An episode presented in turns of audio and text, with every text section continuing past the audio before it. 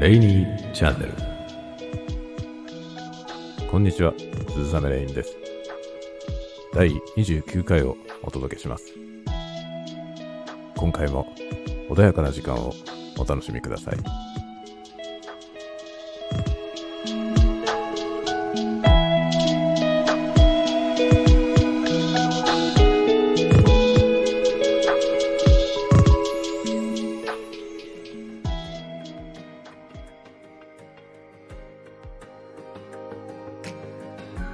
改めまして、こんにちは、鈴雨レインです。えー、まあ、第29回ということになりまして、今回もですね、まあ、前回に引き続きまして、えー文章読本的なもの、だんだんですね、なんか文章読本から離れてきているような気配がありますが、えー一応、その文章を書く上で参考になる本というようなね、えぐらいまで拡大しまして、えーその範疇に収まると、私が思うものをですね、独断で、ご紹介していくような、そういうコンテンツに、なってまいりましたという感じですね。で今回はですね、またちょっと興味深い本を、本棚から発掘してまいりました。えー今回お届けする本はですね、えー三上明さんという方がお書きになった、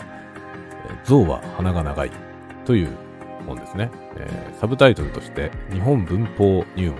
と書いてあります。これはですね、黒潮出版というところから出ております。えー奥付けを見ますと、えー1960年10月30日第1釣り発行となっておりまして、えーそれからですね、えー64年、1964年に、えー増補されております。えーその後、1969年に改訂増補ということがされておりまして、2017年に第35釣りというのが私の手元にある、えー版になっておりますね。これを見ると、まあ、1969年に改訂増補版ということで出て、以降、改訂されておりませんので、えー69年の内容ということになりますね。で、おそらくですね、あの、活版印刷の頃の、えー原版で印刷されていると思われます。えーなので、最近のですね、書籍とは、あの、いわゆる字体がですね、え少々異なっていますね。字体というか、その印刷の、なんて言えばいいですかね、味わいっていうんですか、あの、活版印刷特有の、え活字のですね、あの味わいが残っている本です。え次第にね、こういうものはだいぶ、あの、少なくなってきたというか、ロングセラーで出ているものもですね、割とあの、えー内容は同じままでもね、デジタルの版に変える、まあ要するにテキストとして起こし直してですね、あの新たにデジタル処理、デジタルデータから印刷するという、えーものが増えておりますので、このように、活版の原版をそのまま使ってですね、え印刷されている本というのは、次第に少なくなっているような気がします。で、この本はですね、え何を書いているかというと、もうタイトルが全てを物語っているわけですが、象は鼻が長い。このですね、象は鼻が長いを文法的に説明するという本ですね。で、例えばですね、あのまあ、文章を書こうとした際にですね、正しい文章を書きたい。まあ、誰もが思うことかと、え思いますし、正しくないとですね、まあ、意味が通らない、うんあるいはですね、伝えたいことと、えー違った内容で伝わってしまうとかね、そういうことがありますので、まあ、最低限、あの意味の通る文である必要はあるだろうと。まあ、一部ね、もちろんそう、意味が通らないことに意味があるというスタイルも、えーありますけれども、まあ、多くの場合はですね、正しい文法にのっとって書くということになるわけですね。で、えー日本はですね、あの、まあ、義務教育が優れているということなんでしょうけれども、あの、ほとんどですね、日本語の文章を書けない人というのは、えーほとんどいないですね。あの、まあ、普通に小学校を出ていればですね、ある程度ちゃんと意味の通る文を書ける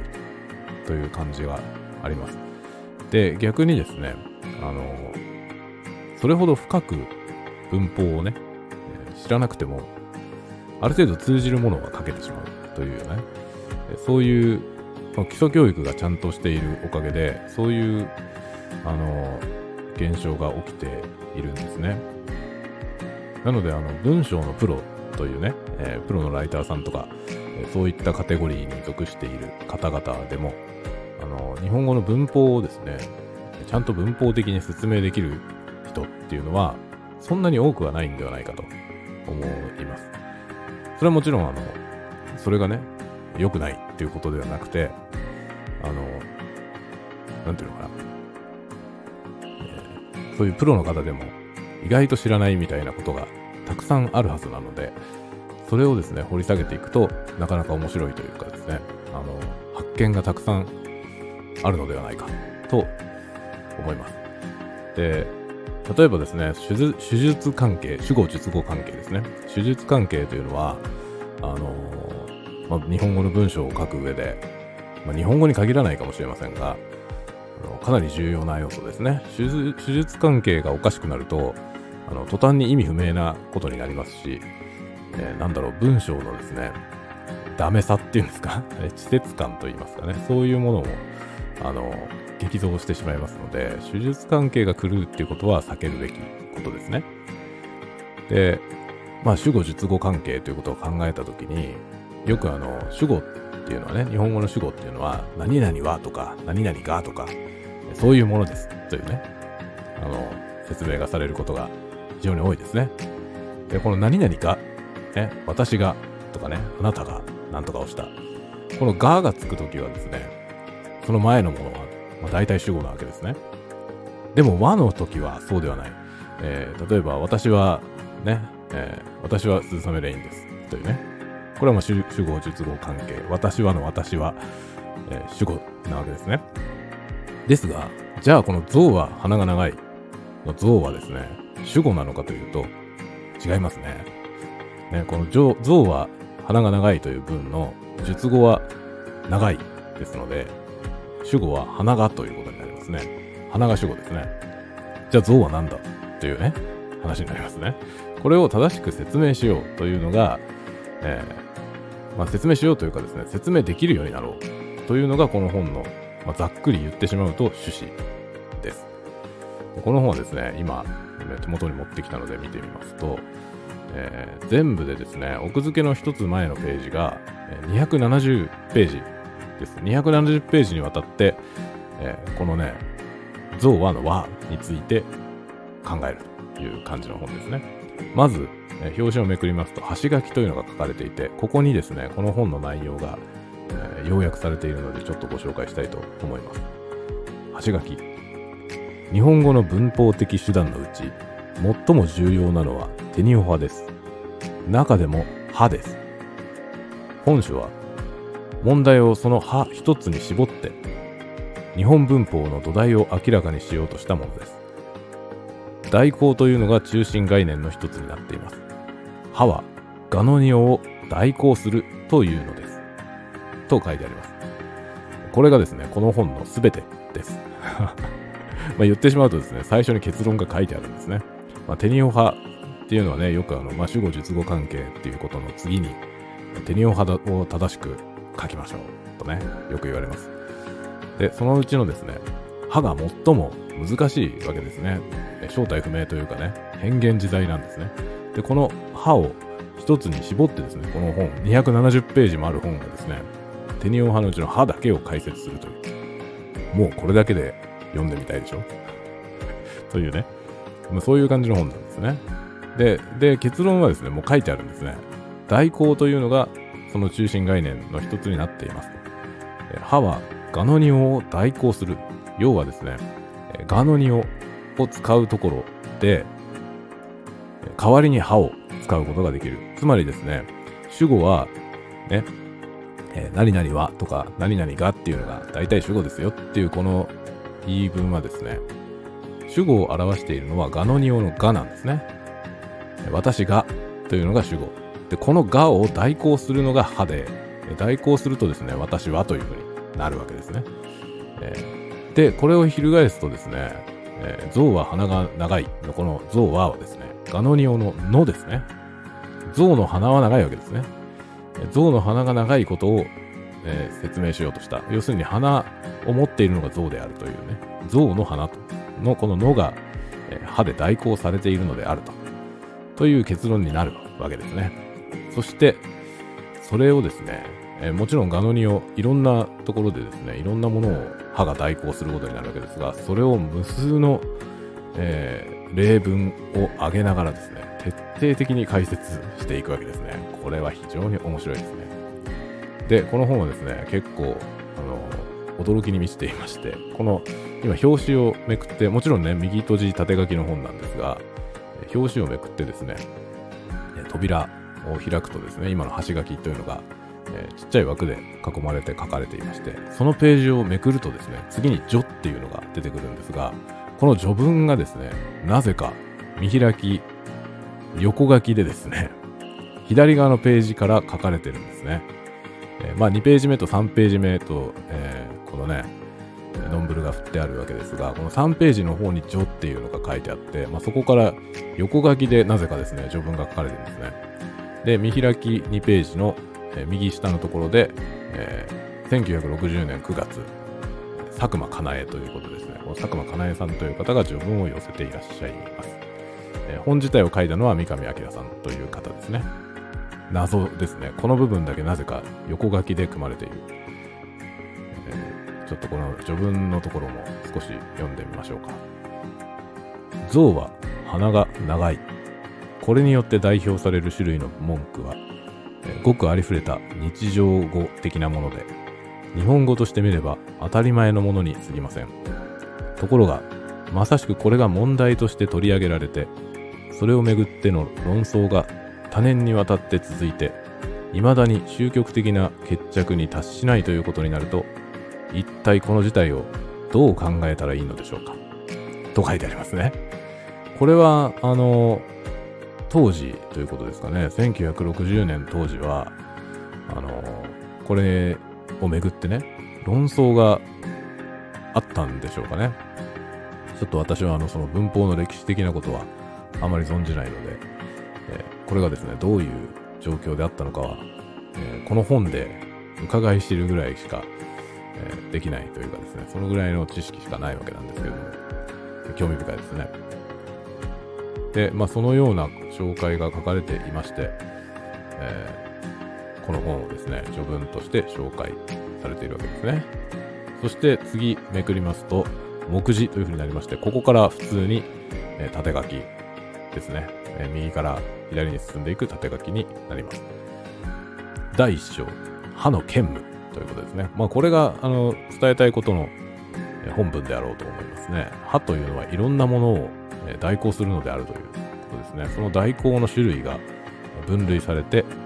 書かれています。第2章になりますと、歯の本文。ねえ、第1章で兼務の方を紹介しましたので、じゃあ、本来歯というのは何なのかというね、歯の本文というのが書かれています。そして第3章、歯の周囲ですね。えー、まあ、周りのことですね。その歯に付随したその周辺の出来事っていうことになりますかね。そして、えー、終わりにということになってますね。で、その後に、えー、造法版、え、批判と反批判というね、ことが書いてあります。まあ、要するにですね、この説、ここの本にですね、紹介されているものは一つの説であって、それに対する反論というものもあるのであるということですね。そういったものが紹介されている。これはおそらく、あの、最初に出版された後に、そういった批判がですね、出たんでしょうね。で、それに対する、えー、作者からの反論というものですかね。そういうその、ものが書かれていますね。で、さらに、造法第2回。あの、先ほど、ね、奥付けで紹介しましたけれども、えー、造法された後に改訂造法ということで2回、えー、改訂が行われています。で、最後にですね、初版の訂正というので、えー、最初に出たものの修正点も書かれているというような本ですね。で、これが1969年に完成して、以降は、えー、内容は変わらないまま、増刷増刷されているということになりそうですね。で、この本はですね、あの、私は偶然知って買ったんですけれども、あの、その後ですね、日本語の文法のね、本をいろいろ読んでいたら、割とこのね、象は鼻が長いっていう本が有名なんですね。でその分野の人たちの間では有名な本で、でまあこれが、先駆けとなって以降のですね、いろいろなフォロワーたちが、新たな理論をですね、展開したりした、そのきっかけになったものなんでしょうね。で、えー、まあ、象はね、鼻が長いっていう、この文章、まあ、このタイトルをですね、掘り下げてはいくんですが、もちろんそれだけでね、この270ページも、え、展開することはできませんので、いろいろなですね、この歯の、えー、なんていうのかな、えー、転用方法といいますかね、えー、応用ですね。歯っていうのは本当に奥が深いということをですね、ずっと 延々とですね、書いていくという感じの本です。今までね、あのもちろんテニオ派の歯っていうのはいろんなところで使っていて、えー、自分でもね、そう大きく間違ってはいないだろうと。まあ、意図的にあの変な文章を書くとき以外は、あの私はね、結構そういうことをやるので、あの文法的に意味が通らない文章をわざわざ書いたりすることはありますが、あの、まあ、普通に何かを伝えようとして書いているときに、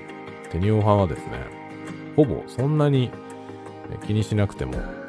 そう大きく間違わずに書けると自負が ありましたけれども、これを読んだらですね、何にも分かっていなかったなということが、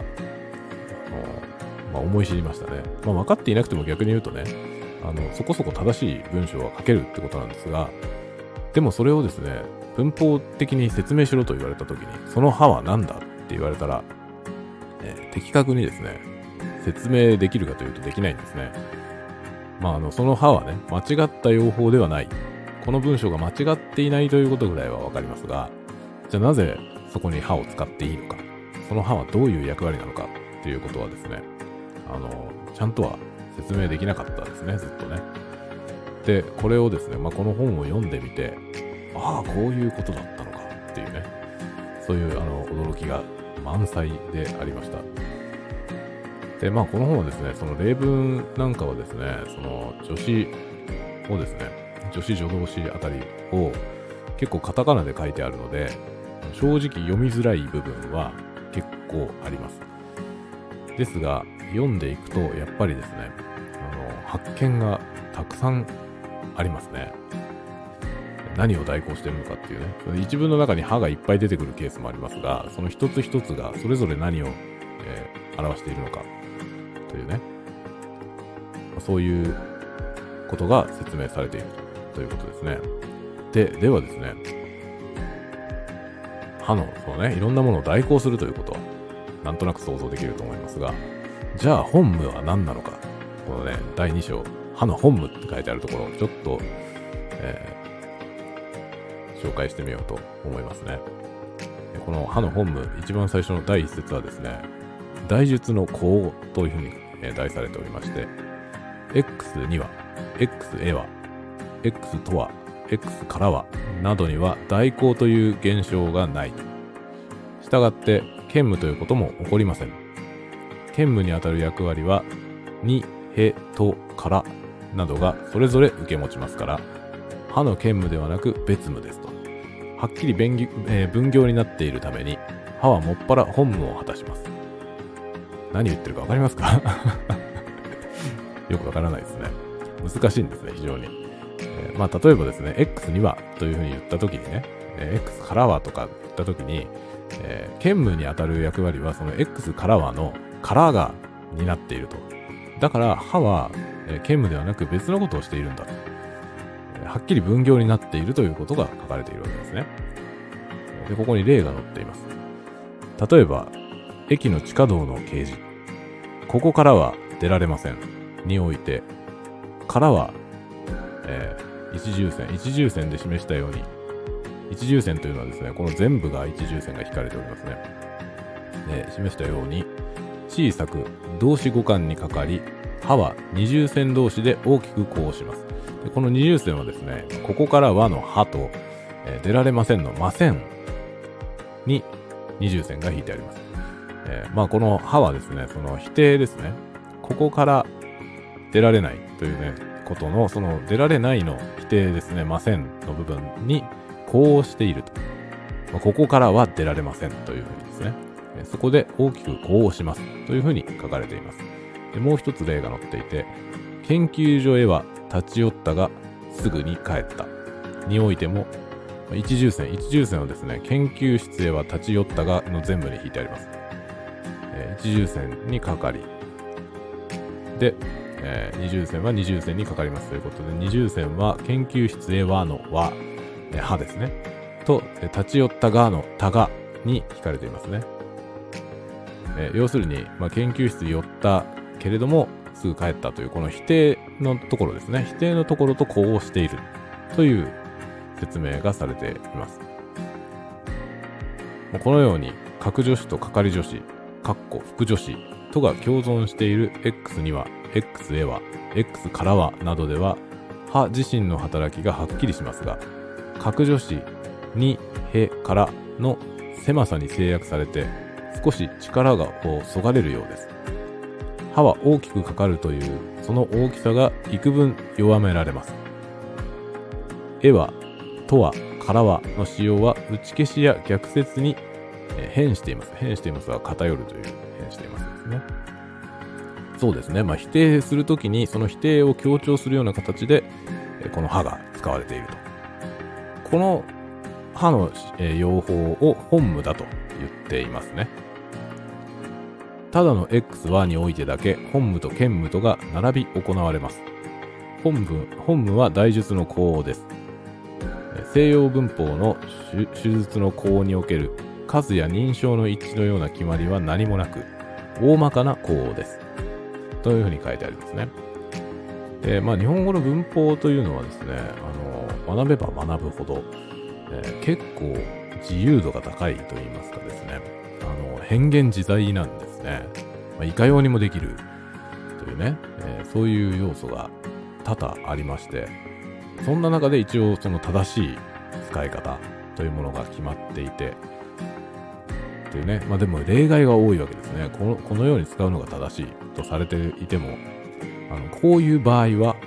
ね、あの意味が変化するとかね、えー、こういう場合はこうやって使ってもいいとかね、そういうその、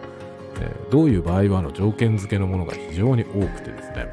まあ、極めて柔軟な言語であるという気がしますね。まあ、こういうことがですね、日本語の面白さ、ね、につながっているんじゃなかろうかなと。思いますね。あの、まあ、学べば学ぶほどね、私は自分が日本語話者であったことをですね、えー、その幸運をね、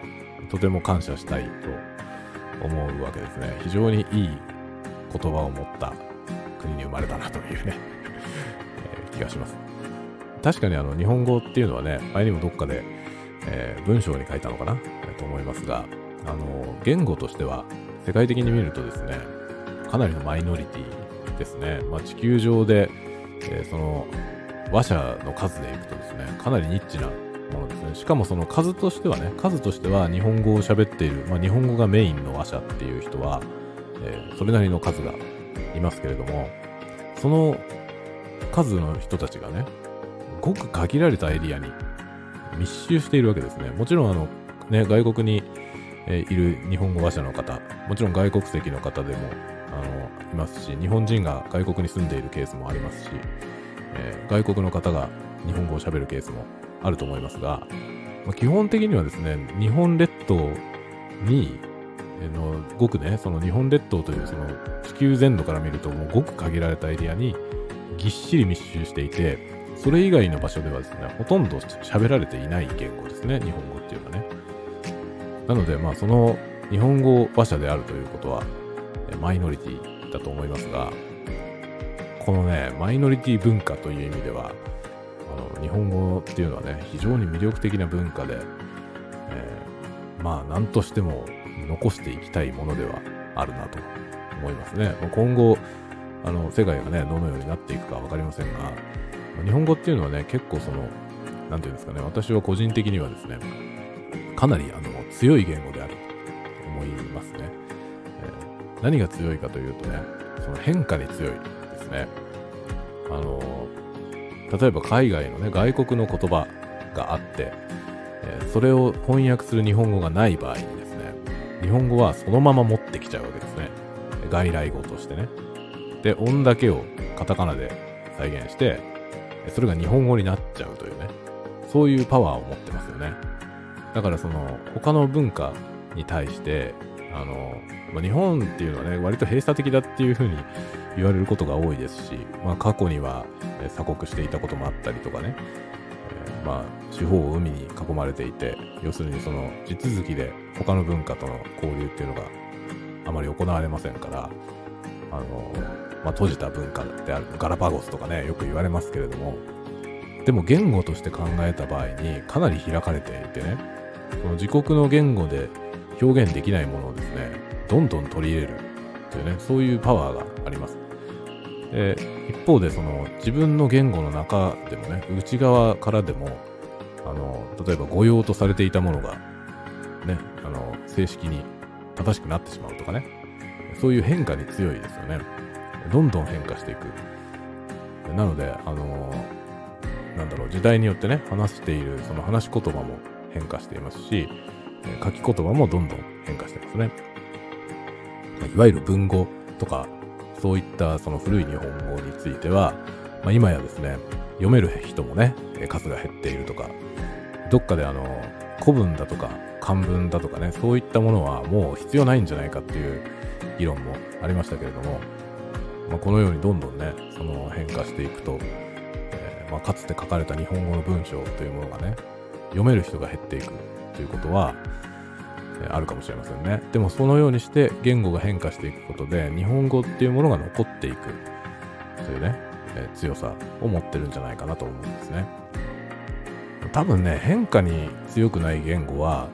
あの淘汰されてしまうと思いますね。時代の変化が早いので、まあ、それについていけない言語はね、やっぱり、あの、使い手がいなくなってしまいますね。だから、あの、伝統ってものはね、もちろん、えー、残していきたいっていうね、えー、そういう気持ちは私にもありますけれども、でも一方で、変わっていく日本語っていうものは、えー、興味があるし、そこをですね、あの、まあ、積極的にね、広げていくというか、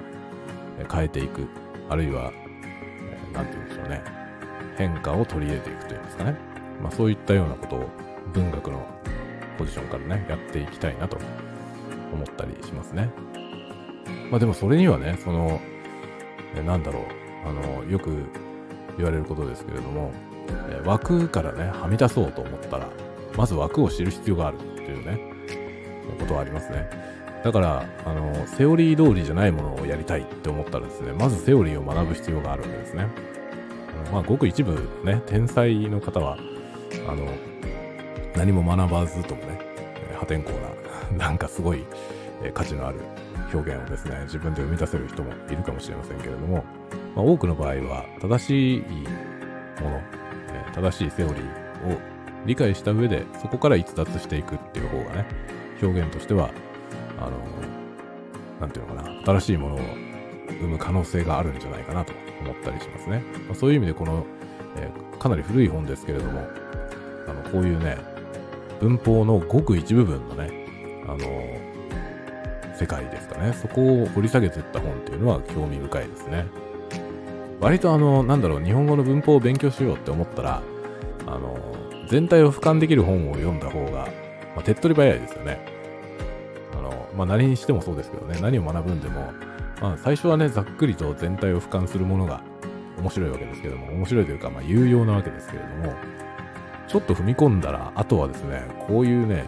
ニッチなところ、そのね、ごく狭いところをこんな270ページもかけて話すような、こういう本を読んだ方がですね、面白いですね。どこまで行くんだよっていうね、この、テニオ派の歯だけでこんなに書くことあるっていう、これは面白いですね。ただね、この本は、あの、まあ、後ろの方に付録っていうのもついてたり、増補版のですね、あの、いろいろなね、資料が載ってるんですけど、やっぱりね、部分的に急に横書きになる。で、横書きの部分だけは、要するに左閉じになっていてですね、左から読んでいくみたいな感じになるんですよ。で、これだけはね、ちょっと読みづらいですね。あの、右から順番にこう、ページをめくっていくのに、急になんか、あの、なんだろう、横書きの部分の、要するにその、そのブロックの一番終わりのページがね、急に目に飛び込んでくるわけですよね。で、ああと思ったら、今度それの最初までね、こう、遡っていって、今度は左から読んでいかないと、よくわからないというかね、まあもちろん読めないわけですよね。というね、そういう感じになっているので、その点だけはちょっと読みづらいですが、あの内容はね、非常に面白いので、えおすすめしたい本ではありますね。ちなみにお値段はですね、2200円。えーこれは黒潮出版というところから出ている一応多分単行本という扱いになるかと思います。あの同じデザインでいろいろな書籍が出ている、まあ、新書のような、なんだろうな、体裁というかね、えー大きさはね、新書版よりもちょっと、えー横に広いというか、幅が広い感じのものなんですよね。あ、ちょっと待ってね、今、新書と比べてみよう。手元にですね、中高文庫の中高新書かがあったので、比べてみると、あ、背もちょっと高いですね。背もちょっと高くて、えー幅も広い。少し一回り、新書よりは一回り大きい半径の本ですね。という感じで2200円で出ています。で、この三上明さんの著作、これはですね、三上明著作集というあのシリーズの中の一冊なんですが、私はね、この、えー象は鼻が長いしか読んでないんですが、他のもね、面白そうですよ。現代語法除説、シンタクスの試みとかね、えー現代語法新説っていうのがあったり、続現代語法除説、主語廃止論なんでしょうね、これ。興味深いですね。えー文法小論集とかですね、文法教育の革新、えー日本語の論理、はとがって書いてありますね。これも多分似たような内容だと思いますけども、えーさらに日本語の構文、えー構文の研究、で、最後にですね、三上明論文集というのが出ているようですね。全部興味深いですね。まあ特に読んでみたいのは、この続現代語法除説、主語廃止論というやつですね。あの、まあ、手術関係ってさっきね、あの、重要ですよって話をしましたけれども、日本語っていうのはですね、あの主語をね、省略することが多いですね。日常会話においてはほとんど主語なんか喋らないですね。ところが、あの、英会話とかを勉強するとね、何言うんでも、え愛なんとかですね、あの、なんか喋ろうとした時に主語を省略しないことが多いと思うんですよね。ところが日本語はですね、まず、喋り、喋っているね、誰かとお話をしている会話の中で、私はってなかなか言わないですね。あの、なんだろうな、個人的な見解であることをわざわざ強調するときぐらいですかね。私はそう思うんですよっていう言い方をするのはね。それ以外はもう私が言ってればね、主語は私なんで、えー昨日カレー食べたよみたいなね、言い方をしますよね。誰がって聞かないですよね。あの、会話の中でね、えーなんか、いや昨日の夜カレー食べてさって言って、誰がって聞かないんですよね。まあそういうふうにその主語っていうのが、あの、省略されがちですね。で、ここではね、主語廃止論ってなってますから、どういうふうに、えー理論が展開されていくのかわかりませんが、ね、ちょっと興味深いじゃないですか。で、やっぱりあの、一人称のね、小説なんかを書いていると、やはりそのね、主語をどういうふうに省略するのかっていうことは、あの、センスが問われる部分だったりもしますね。やたらに主語を書くと、鬱陶しいというね、あの、私はっていう、私はっていう一人称で書いているときに、あの、あらゆる文に私はをつければ、それはもうくどいわけで、もちろん省略するわけですね。でも、あの、どこもかしこも省略すればいいってもんでもなくて、じゃあどういう時に主語を書いて、どういう時に省略するのかっていうね、その判断は難しいですね。全部に書いても間違いではないですからね。まあそういう感じのね、その日本語におけるこの主語の扱いっていうのは、まあ、主語の後ろにがをつけるのか、はをつけるのかっていうことによってもね、ニュアンスも変わりますし、奥が深いですね。この象は鼻が長いのね、この歯、歯に関する考察から、え多分おそらく同じ軸足上にですね、その主語に関する考察もあるんだろうと思うんですね。で、同じ作者の、そういう主語廃止論というのが出ているようなので、ぜひそれもですね、読んでみたいなと思っている次第です。はい。では、今日はこのぐらいにしたいと思います。